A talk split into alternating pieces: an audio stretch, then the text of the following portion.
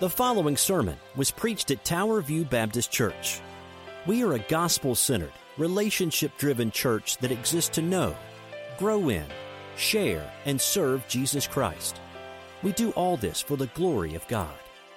For more about us, please check out our website at www.towerviewkc.com.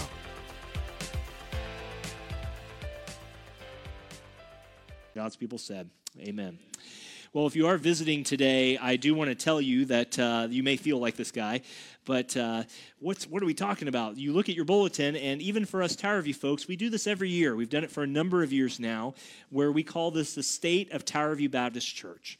This is not a State of the Union address as much as it is a time for us to reflect on the blessings of God from the last year and goals that we set for last year, updates on those, as well as applying a sermon on a topic that we want to approach in the coming year. And how we do that in 35 to 40 minutes is all by grace. Amen? But we will get there. And I want to let you know, uh, especially if you're visiting, a regular member attender, that the next several weeks after this, we're going to be in our holiday season. We're going to be looking at the Old Testament and the prophecies about the Messiah and who he was to be. Hope you'll be here for that. And then over Christmas and New Year's, we'll have some one off sermons. Our goal is to finish the book of Revelation by the end of April next year. So if you've been holding for that, it's coming. And just hang on. We'll pretty much be in revelation mode from January, uh, I think it's like January 6th, that first Sunday, January 7th, all the way through Easter ish. We'll take a couple weeks break and then we'll finish up through the rest of April. So if you're wondering what's coming, there's your picture of the next five months. You can plan to be here every Sunday uh, uh, for that if you choose to be. But this morning, I invite your attention to Mark chapter 1. If you were in Sunday school small groups the 9 o'clock hour, you said, Darren, we did this over Labor Day weekend. Yes, but we're going to be in Mark chapter 1, excuse me, this morning. And what I want to talk to you today about is a topic we don't often talk about. It's a topic of discipleship, about being a follower, not just a follower, but a growing disciple of Jesus Christ. And we're going to look at two passages this morning. And if you see your bulletin there, you'll notice there are a lot of blanks to fill. We will do our due diligence to fill those blanks. Some of you, you cannot be holy unless every blank is filled. Amen? And so act like you're taking notes and be all holy. No, I'm just kidding, but you fill them in as we go. Mark chapter 1. But before we get there, I want to share the story about this gentleman. His name is Matt Emmons. Back in 2004, I was in Guadalajara, Mexico, and I remember hearing about this story as we were watching the uh, Olympics in Spanish, of, of which I hardly spoke at that time. And I remember hearing about this man. He was a, a double gold opportunity for America, a professional shooter. He'd won every national and world title for years gone by. Entering the last round, all he had to do was hit the target. That's all he had to do. It could be the outside, it could be the inner ring, it could be a bullseye. It did not matter. That's all he had to do. He lines up and he shoots. Bullseye. And he sees the screen above him. It says, eighth place, Matt Emmons. He shot the wrong target. Some of y'all may remember this. He did this actually at a couple other Olympics following this.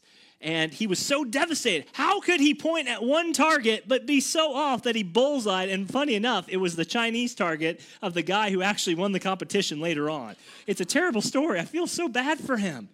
But I think the point of all this is, is even in our churches today, we can be so on target with many things, can't we? We can be so on target with all the things that we have to do as a church, but sometimes we miss the target even though we're on target. The hard truth hit him. He was dead center but wrong, and sometimes we are dead center but wrong. We do a lot of good things as churches, but the one thing we seemingly miss the target on is making disciples. And we're going to unpack that today. If you're able to stand this morning, would you stand with us in honor of God's word? We're going to read Mark 1 16 through 20. I want to tell you today, this is more principle based than it is uh, anything else based, but I want you to know today that our church has done a great job of making disciples. But as we've reflected on this next year and beyond, I think we can be much more intentional about it. And that impacts everyone in this room, visitor, member, attender, because it is what God, through Christ, has told us to do. Matthew or Mark 1, 16 through 20. You know these words well.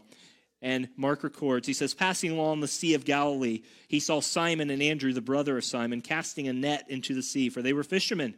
And Jesus said to them, Follow me, and I will make you become fishers of men. And immediately they followed him and left their nets And going on a little further, he saw James, the son of Zebedee, and John, his brother, who were in their boat mending the nets. And immediately he called them. And they left their father in the boat with the hired servants and followed him.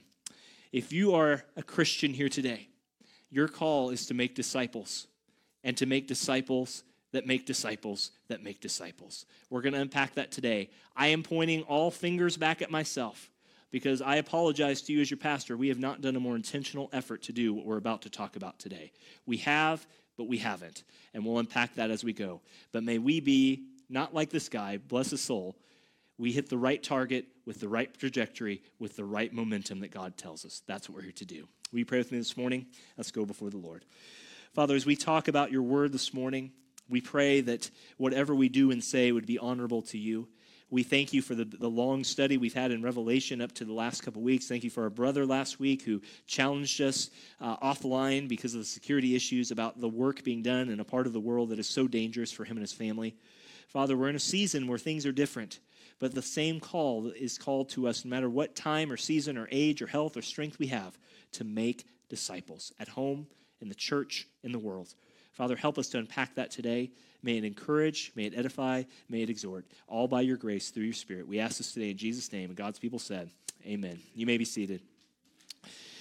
Well, this morning, I do want to just say that our big idea is very clear. And I know this sounds like a bold, big idea, and I think in a sense it is, but I think in a sense it's not. I believe that the more we are committed to biblical discipleship, the more we will usher in a new reformation within our churches today, especially here at Tower View. You can talk all day about the things that are going on, but any man, woman of any background, any circumstance can invest in someone else with what they have been taught in the scriptures and have them carry that on to somebody else. But often that's not what happens. Before we can make disciples, we have to define what discipleship is.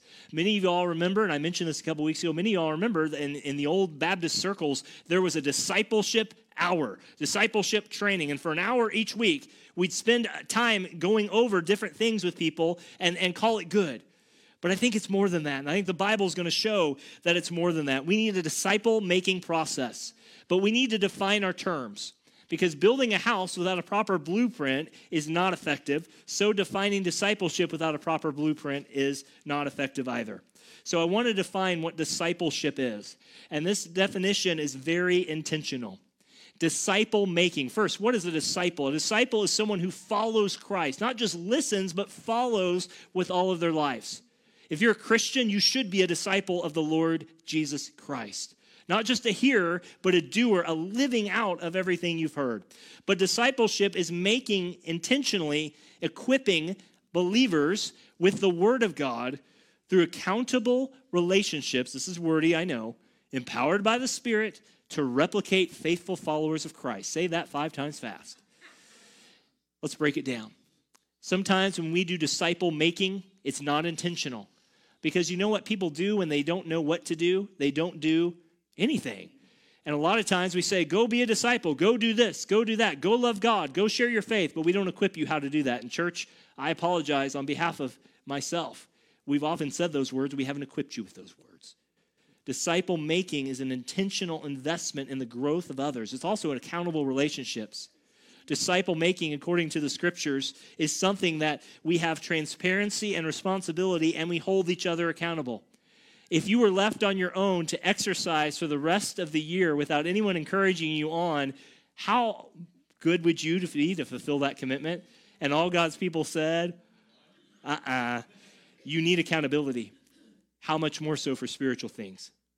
You also need to be empowered by the Spirit. Nothing we can learn or do is, is, is fruitful unless God gives it to us by His Spirit. We need His Spirit, don't we?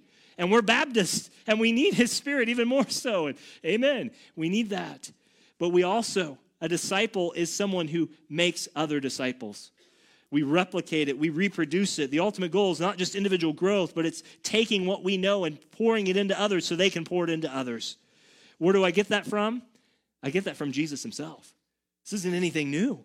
In fact, we know that from the very get go, Jesus was all about making disciples. How many did he have in his inner circle?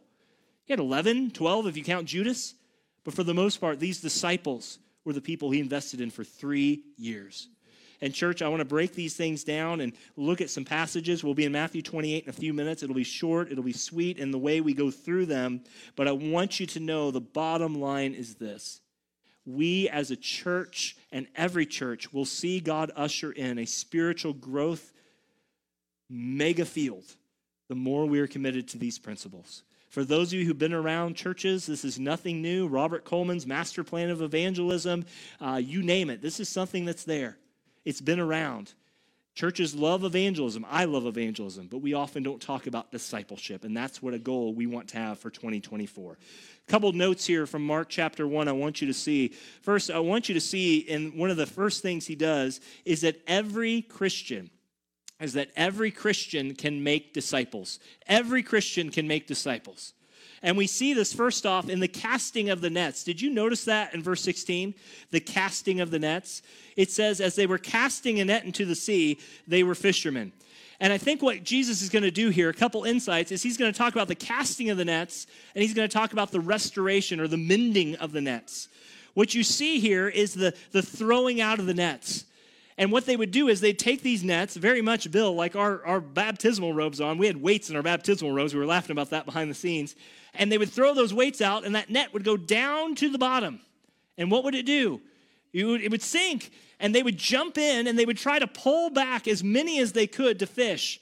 But you know it's not called fishing for anything. It's not a guarantee, is it? When you throw out your lure with your reel or you throw in a net, there's no guarantee that you will get anything of any worth.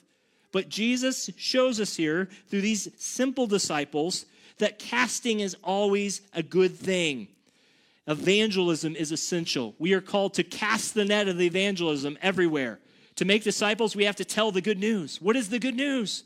That you are dead in your sin and Christ died for you. And so we can't always predict the outcome, but casting is our responsibility. Look, if we seek to build a church if we seek to build a church any other way than Christ said, we will rarely produce disciples. But if we seek to make disciples, we will always get the church. Want you to think about that for a second. If you seek to build a church, you rarely will produce disciples. If you build people on what they want in their flesh, what you win them to is what you keep them to, is what we say in the ministry. If you win them with crazy uh, in youth group terms, motorbikes that go like this, and fog machines, and all these things. Guess what you have to keep up week after week after week after week? All that stuff. It is becoming Christmas time and Easter time in churches. And you know what a lot of churches will do? They'll start to raffle off guns. If you come to church, you'll get a, a ticket in the raffle for a gun or a present or a gift card. What you win them to is what you keep them to. If we want to build the church, we need to make disciples. We need to make people who are not only are saved by evangelism, but are also discipled in that process, grown up in the Lord and making other disciples. That's one wing of it. The second thing you see here in Mark chapter 1 is that they were repairing their nets. Did you notice that? Down in verse uh, 19 and the sons of Zebedee were also in their boats mending the nets. Look, casting out at the right time and getting all that was important. But the second insight here is that the casting is just as important as the repairing. If they did not maintain their nets, it didn't matter how many fish they tried to get, what would happen to the net? It'd break apart. Do you know that same word mending there or repairing in verse 19 is the same word used in 2 Timothy 3:16? You all know that scripture. All scripture is God breathed, useful for teaching, correcting, and training, equipping in righteousness. It's also the same word used in Ephesians 4 that we are to equip the saints for the work of ministry. My point is this is that the ongoing process of disciple making requires evangelism, but it also requires the mending of the nets, the, the growing of people, the repairing, the qualifying for people to go out with the knowledge they have. It's like those two oars I've talked about before. If you row a boat with one oar, what's going to happen to you? Go try it today on the Missouri River and see what happens. But if you have two oars, evangelism, casting, mending, repairing, discipleship, you will be going the right direction God intended for you. Look, healthy churches are built on the backs of healthy disciples. Healthy churches are built on the backs of healthy disciples. So many pastors, even in our own association, have fallen by the wayside in recent years. Scandal here, scandal there. Crazy thing here. Jesus never promised an easy life, but for some of those pastors, their giftedness got ahead of their godliness. And what happens is when we fail to see that we need to both share the faith and both grow in the faith, we hopefully will be leveled out to know that the way to make disciples is the way forward that Jesus tells us. And he gives us three insights to that in this scripture. Three ways that we make disciples. Every Christian can do that. It's a threefold process. First, there in verse 17, he says, Follow me. He says, Follow me. And this was uncharacteristic because Jewish rabbis of those days did not invite people to follow them. People asked the rabbi to follow them. Do you see that difference? Rabbis did not go out and say, Who wants to be my disciple today? and raise your hand. No. They would go the opposite way. But Jesus uncharacteristically calls them. A healthy disciple follows Christ. A healthy disciple aligns themselves with Christ. A healthy disciple will always be following what Jesus says. And Amy, if you want to put that next little blurb up there, that would be great. A Christian, a disciple, is always living in step with Jesus' teachings. Always trying to do that. It is a personal call to follow Christ. Follow me. Follow me.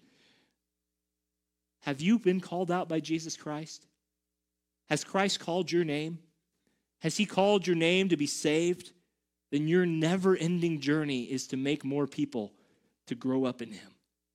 Your never ending journey, parents, and this is hard, and we struggle with this at times in our home, is making disciples of Jesus Christ at home. If you're older and you have grandkids, your job by God's grace, is to make disciples of those grandkids. Husband to wife, even wife to husband, is to make disciples out of each other. All by grace. And as a church, we have that call. He says, Follow me. And this is not some easy peasy call. This is giving up everything to follow him. Have you counted that cost? But that's the first step to make a threefold process of following Christ. The second is you're formed by Christ. Did you notice how he said there in verse 17? He called them out personally. He said, Follow me. But notice who's making them. He says, I will make you become. I will make you become. The promise of becoming fishermen is in the future tense here. It, it, it's a call that only Christ can heed. And you know, sometimes, even in this church, we can be so in love with the things of the church, we fall out of love with the God of the church. Or to put it another way, it's very easy to do ministry for Jesus without being intimately formed by Jesus. Christian today, there's a lot of busyness that happens in our churches, even our church here. There's a lot of busyness. But notice Jesus does not say, Come to me and do all these programs and do all these things, and, and, and, and I will make you become someone you're not. He says, I will make you become. Not just head knowledge, not just knowledge here, but as you follow me, I will make you more like me. Aren't you grateful for that? Aren't you grateful that God has not given up on you and He has not thrown the towel in on you when He should have? By God's grace, if you are a disciple who's making disciples and a church that's making disciples, we need to remember that just being a warm body in church isn't the same as being close to Him. James 2:19 says, even the demons believe in God and they shudder how easy it is to have all the knowledge and call yourself a disciple, but never have any hard action behind just loving the one who's there. Be careful. He says, I will form you. When the Spirit is there, when the word is preached, when the heart is ready, God will grow you. So not only do you follow Christ, you're formed by Christ, but finally, this last episode here is, is you are focused on others. You're focused on others. But Amy, if you want to put up that little slide, uh, some of y'all know this picture. Um, sorry for the 80s movie references. I was still a baby in this generation, but I still adopted some of them. This is Mr. Miyagi and Daniel-san. And you know that Mr. Miyagi, if you know the story of the Karate Kid, one of the great things that he had always in front of him was a bonsai tree. And those bonsai trees, you can order them on Amazon if you want it here in 48 hours of Prime, if you have that sort of thing. Bonsai trees are cute, they're cuddly, they look like they're very sustainable to grow but I had to look this up. But the bonsai trees are actually the same genetic makeup, if you will, or same co- composition as big trees. but their body is restricted or constricted in such a way they can never grow to be the big trees like the maples and the oaks and all those things. They're ready to burst out, but they just can't do it yet. And that's how a lot of Christians are. We try and get formed by all the things in, this, in, in our churches and all the things in our lives, and we're so busy with things that are religious, but we're not busy with the one who's the God of the religion that we hope to bear. And like these bonsai trees, our roots can't go very deep. But, friends, when we are formed by Jesus Christ, we blossom like the oaks and we blossom like the maples because he calls us deeper and deeper into himself in making disciples. But, number three, we are focused on others. He not only calls us to follow him, to become like him, but what's he want us to be? Look at the end of verse 17. What's he call us to be? He calls us to be fishers of men or as our old, uh, old friend of mine, Dr. Johnston at Midwestern would say, to become uh, uh, uh, partakers of men, capturing men alive. Look, Jesus never promised worldly success, but he promised a focus on others. Jesus never said it would be easy, but he said, if you follow me, you will become a fisher of men. You will become someone who not only evangelizes, but grows people in Christ. But that discipleship process is not complete until a mentee becomes a mentor. If you have known someone here, and feel free to raise your hands with us. Nelson and I have talked about the stats behind the scenes, but how many all have ever had someone or a group of people teach you how not only to know Christ in your head, but to live it out in front of others? And be, be honest, it's about a 33%. That's about generally right. Most people as Christians, you know what we usually tell them? Oh, you're a Christian, great. Go have fun. Can you imagine a new, a new uh, parents taking their newborn into the nursery and saying, Oh, we're going to go to worship for an hour. Here's a bottle. Feed yourself. And all the moms are looking at me with that look. I know. It's crazy. But what you need to know is that we are focused on other people. We are fishers of men. We don't just leave people as they are, we grow them in a process. And that's what the next little subpoint is. The discipleship process is not complete until a mentee becomes a mentor. If you have been discipled by someone else and they've poured into you with the gospel of Christ and the things of Christ and how to live for Christ, you are to carry that on to others in Christ. Have you done that? Have you sought to do that? Do you desire to do that? It's a call of Christ on our lives is to follow, be formed, and to focus on others. To follow, be formed, and to focus on others. I'm going to throw you a really big wrench. Those of you who are very faithful to us, we're going to go to another scripture. Would you hold your spot there, but go to Matthew chapter 28, the Great Commission? Matthew chapter 28. This is more turning, I think, than we've done in a long time. And all God's people said, Amen. Turn your tablet, turn your thing. Matthew 28, starting in verse 16. Our first point is that every Christian can make disciples. But our second point is going to be that every Christian is called to disciple. Every Christian is called to disciple, I believe is number two listed on your, your thing there. And what I want you to see today is exactly what the Great Commission is. Exactly what the Great Commission is. You know these words well, but let's read them again together. Matthew 28, 16 and following. Now the eleven disciples went to Galilee to the mountain to which Jesus had directed them. And when they saw him, they worshiped him. But note that phrase what did they do? They doubted. Mm, we'll get that in a second.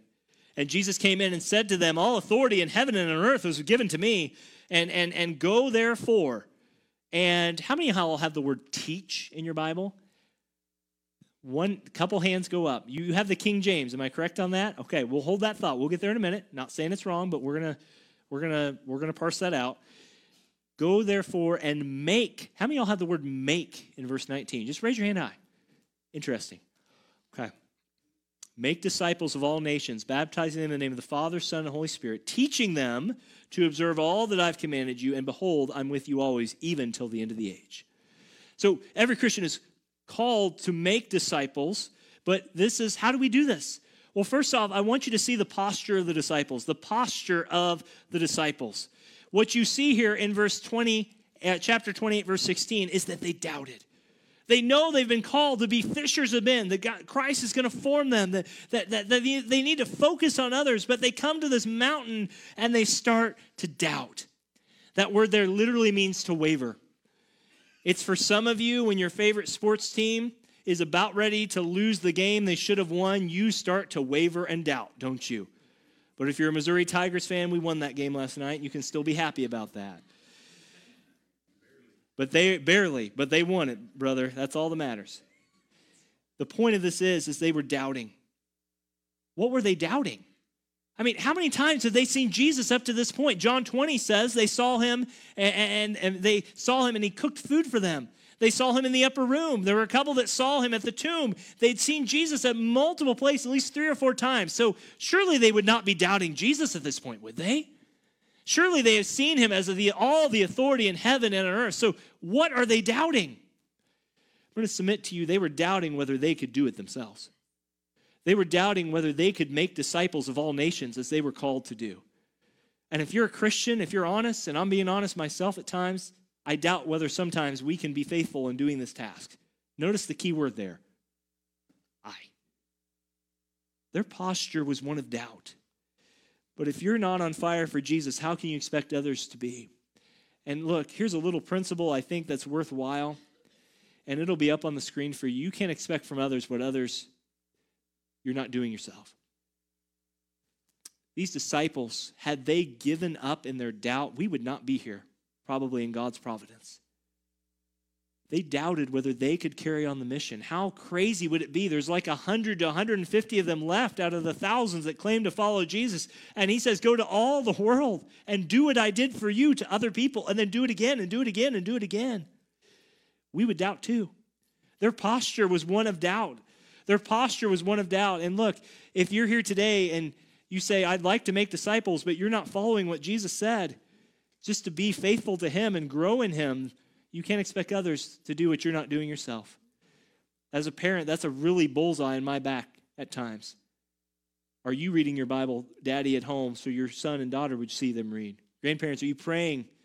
Do they see that? Do they know that? Do they feel that love? As a church, are we making disciples? Their posture was one of doubt. And that's where it really hit them because their doubt stemmed in their self confidence, but it wasn't about them. So he takes them to the next level. He takes them then to the providence of God.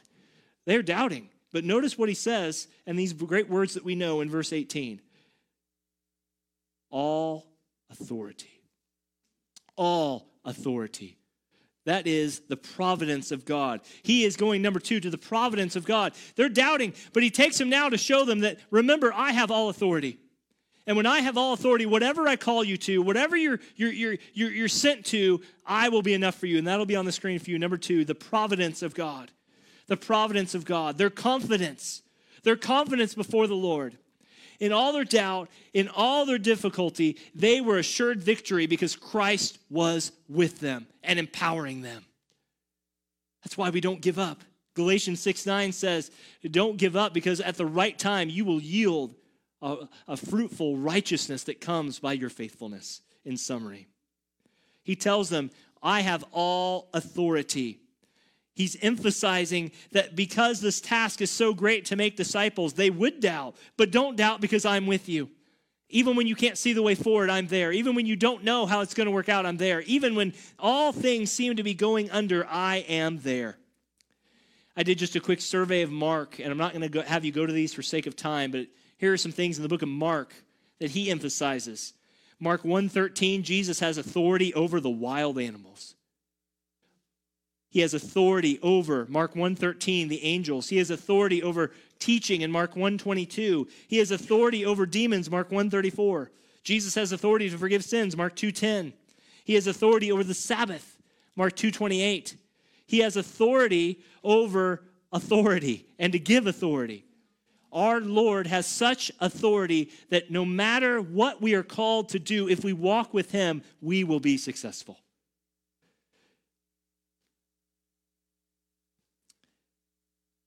But so often in our churches, we think the task is so great. Friends, it is.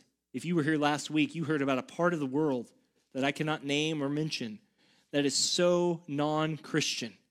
And there's about two for every several million. It's insurmountable. But what if we as a church, instead of focusing on Billy Grahamifying and mass evangelizing everyone, we focused in for a couple years And we grew up our church to get on fire for Jesus Christ, to teach, to grow, to be responsible and accountable to each other, to memorize scripture, to pray, to hold each other accountable for sharing the gospel. What would happen if that group grew from five to 10 to 100? Am I doing my math right here? To a 1,000, so on and so forth.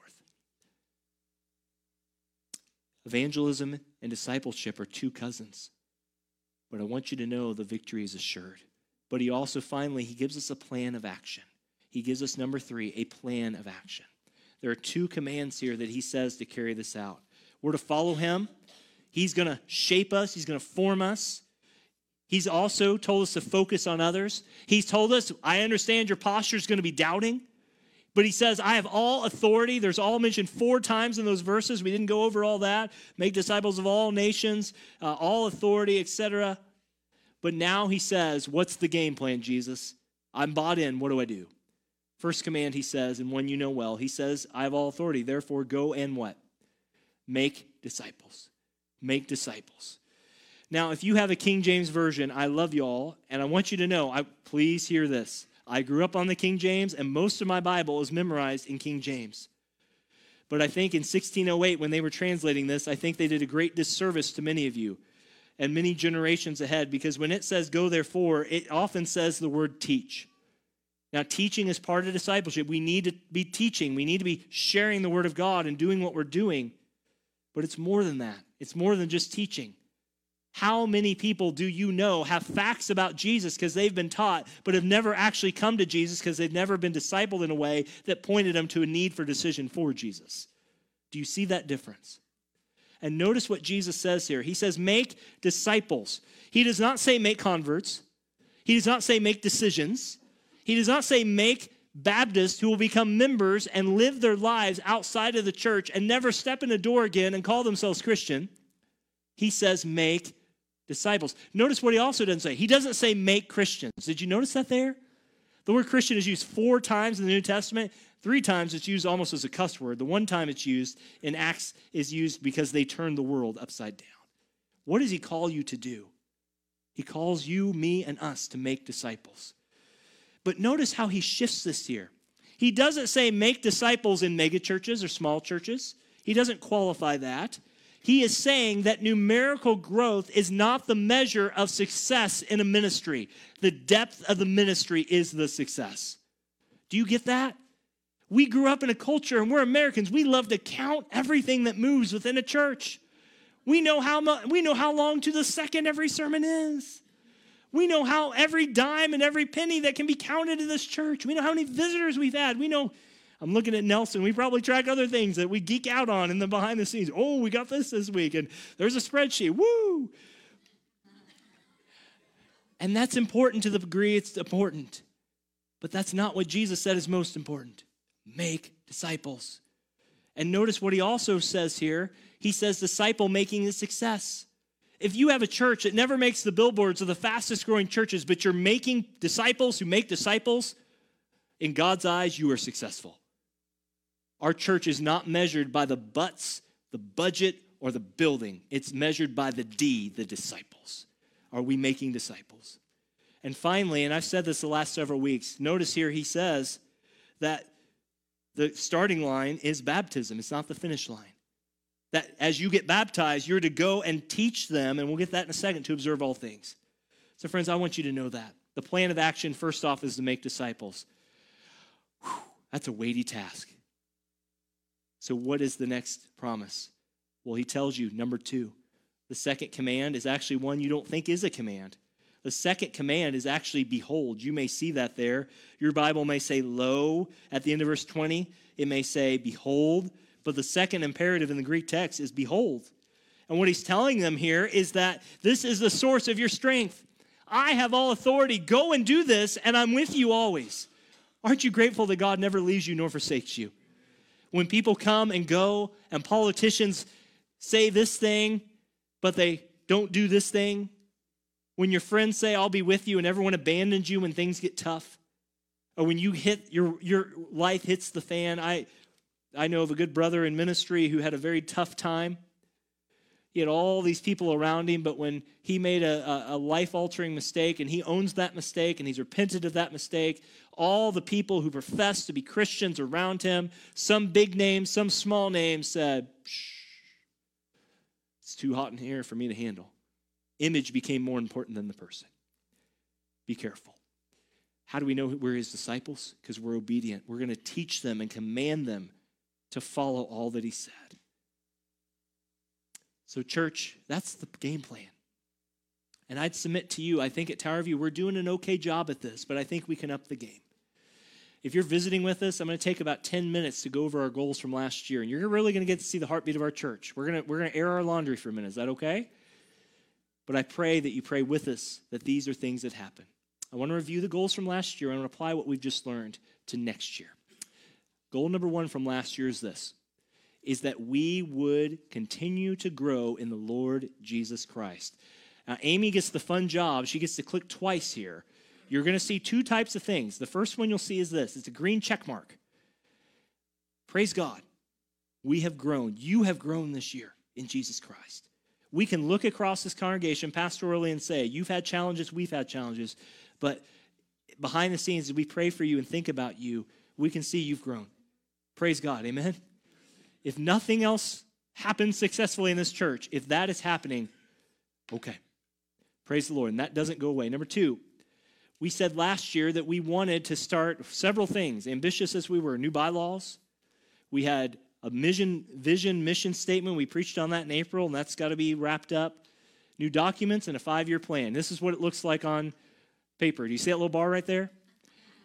Progress is being made, but it's not quite green check marked. Would you pray for us? There's a lot of behind the scenes reorganizing of things we want to present to you, but it takes time and it takes prayer and it takes a lot of patience. Third goal we had last year, and one that we think is targeted well, we asked and prayed that we would have three community outreaches for our, um, our area, and most of them were done in the latter half of the year. We hosted a mission team from Tulsa in July that came and literally knocked on every door in Gracemore and Maple Park from Randolph Road all the way to 48th Street, north to Brighton and Vivian, and south to Parvin. 1,500 homes by God's grace. Where's the fruit of that? Great question. The gospel was shared, but there weren't a lot of disciples made. That's a question for future things. We've also had in recent weeks, Ben and Annie aren't here. I want to thank them for their leadership. We had an outreach on 1031. It got cold. We had a great fellowship. We got to talk to people from the neighborhood. Thank the Lord for that. And next week, we will get out the Christmas family outreach that we oft ask you to be a part of. We think we've checked that box, but there's still work to be done. Number four, last year's goal. And this is one that, uh, do you think we met this goal? I told you last year we wanted to renovate the whole sanctuary and all the stuff. And let me tell you, we are a progress bar in this. But guess what? At our last business meeting, we approved our design team to go forward with plans to, to flesh that out. Thank you, design team, for being willing and able to talk about this. We love our carpet, but 1983 is screaming for it back, and we want to update and paint and do all these things. Amen? God can use it, but just like your house, we want to take care of the Lord's house. We have a lot of maintenance and things that just need to be done. Number five. Number five, and Amy, if you will. We need to provide more areas for people to serve.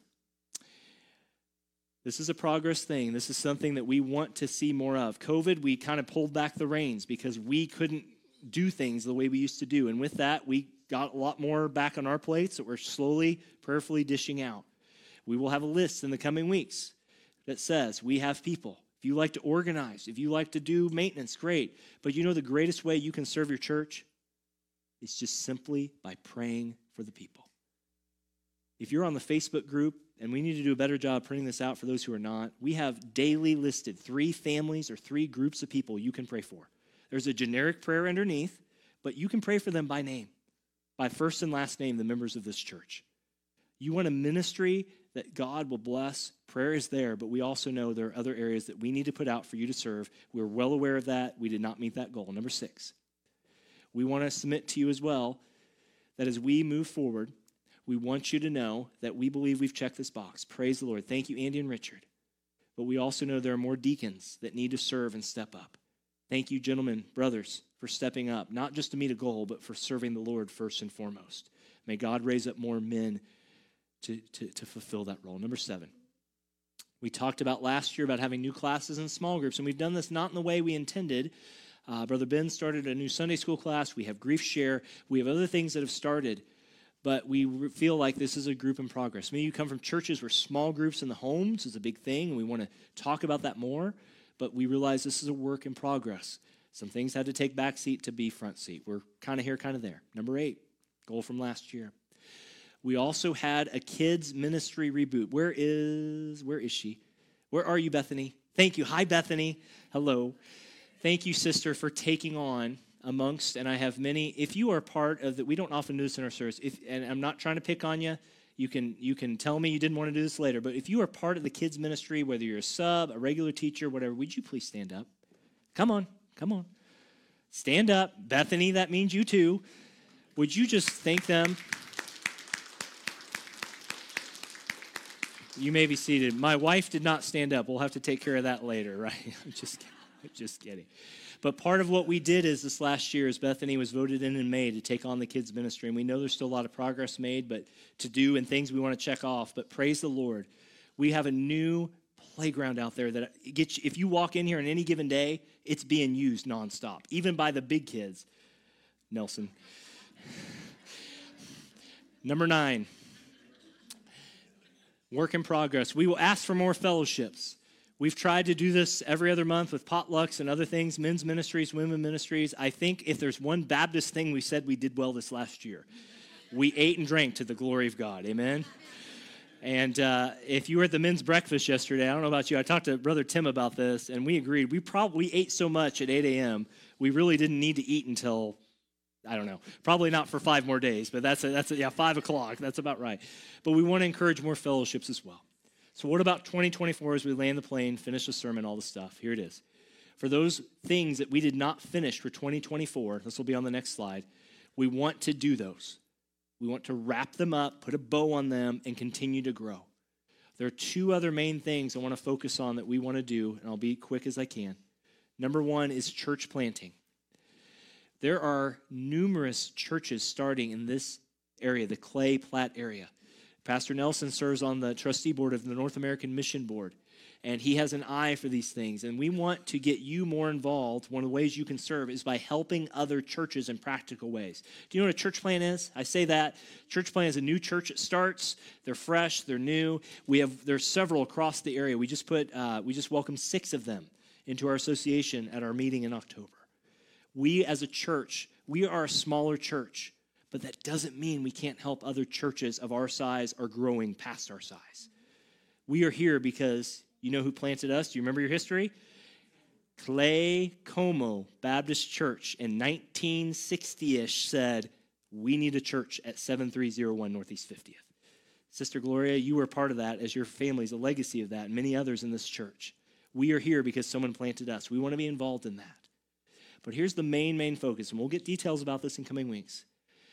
Starting small, we would like to form what are called D groups or discipleship groups, where we enact everything you just heard in the sermon. What does this look like? And Amy, if you'll put up this next slide. I know you can't see it, I'll read it for you. If you can see it, praise the Lord, you still have eyes. Amen. We want everyone in our church to be part of some type of group, and I'll explain that in the next slide as we close. But discipleship groups are gender specific males and males, females and females. Three to five people who commit to three things memorizing scripture, praying for each other, keeping each other accountable. One hour a week, not another Sunday school class, not another Bible study. Those are great. We want to keep those. But for those who are ready, for those who want to take that next step to not just be a consumer of information, but to disciple others who make disciples. This is where it's going to happen. You say, Darren, what about one on one discipleship? It's great, it works, but we find that three to six is a good thing. And you know what we're going to ask every person of that group who's part of that D group to do? To be praying about who they can have as three to five. Do you see how that multiplies? You start with three to five, it becomes this, it becomes this, and becomes this. And it's going to take some commitment. This isn't just, oh, I forgot to memorize a verse last week. No, the, the line is you're going to be accountable to memorize that verse. Some of you all are ready for that. Some of you are doing that now. But we believe this is the next step in our discipleship process to start here. Because here's what we want everyone to be. If you're visiting with us, and I'll close with this. If you're visiting with us, this is what everything should look like. It's called the discipleship pathway. Again, you can't see it. We'll get this out more. You're coming in, you're part of the congregation. Thank you for being here. So glad you're here. This is the entry point into everything. We want you to start in that top left uh, uh, corner there where you see the yellow, the congregation. But the last, the next thing we want you to do is be part of the community. Join a small group, join a Bible study, men's or women's or a Sunday school class. Join those things. But do you know that next level is? It's those intentional groups, those D groups, where we see people come together, gender specific, memorize scripture, pray, read the Bible together, hold each other accountable. That replicates that. And you know what those people do? They take that to the next people, and that's the cycle. A lot of churches make discipleship a menu and not a map. Oh, you like hunting? Here's a hunting group for you. Oh, you're into pizza and running? Well, there's your own group by yourself because no one else does that. Discipleship is not a menu, it is a map. And that map starts when we are discipling one another through prayer, accountability, growing in Scripture, and all those things we've talked about today. Say, Darren, how many churches do this? More than you think. Brother Brian came from a church, Fog, that did this very same process. This is not unknown, it's just new to us. Say, is this going to be extra time? It will be. But here's what I want to promise you again that big idea if we are faithful to biblical discipleship, I believe God will bring a great reformation here at this church and this neighborhood. Our neighborhood behind us is dying. It is dying. Spiritually, it's dying physically. We need a shot in the arm. And it's not just another big program. We may have to go internal to raise ourselves up so we can go external to raise others up. But I guarantee you, if we do that faithfully, God will bless it because his word never returns void. Will you pray with me, please? Tower View members, I do want to just tell you our church is in a good spot. It's not because of the leaders we have, it's because of you, the people, working together with us, and mostly a faithful God. We are in a good spot. We have warts, we have a lot of things that we could do better, and we are well aware of those things. And we try our best by God's grace to help direct that ship. But I pray that you rejoice with what God's doing here and you pray for wisdom in all these things. And let's do that as we go before our Lord. Father, as we close out today, we are so thankful and grateful that you call us to follow you, that you form us, and you, you, you challenge us to, to, to, to focus on others. Father, you also tell us, Lord, that recognizing our very doubt that we can't do this ourselves. And thank you, Lord, that, that you would strip away our self confidence that just by programmatically or, or, or strategizing everything out, that we could overcome the doubts we have. We need your spirit. Thank you that your providence reminds us that you have all authority. There's nothing in this world that is apart from your hand. And, and Lord, you have, you're over it all. And so you call us to that plan of action to make disciples, not just converts, Lord, but people who will be raised up to raise up others to raise up others. Father, we admit we don't know all the bolt nuts and bolts, and this may be modified as the weeks go on. But we desire to be a community here that loves you and loves people and, and loves our neighborhood and all the people that are therein. Thank you for Maple Park. Thank you for Gracemore. Thank you for Holiday Hills and all the little communities that make up this area around us. From Claycomo to Randolph Corners to Pleasant Valley, just a three miles north. May this church, partnering with others, be a light to the nations. Thank you for our folks here, Lord, the dear saints that we love and that love us despite us, Lord. We, we love you. Father, together we band together to say, This church and our lives are yours. Father, may it be so. We ask this today in Jesus' name, and God's people said, Amen.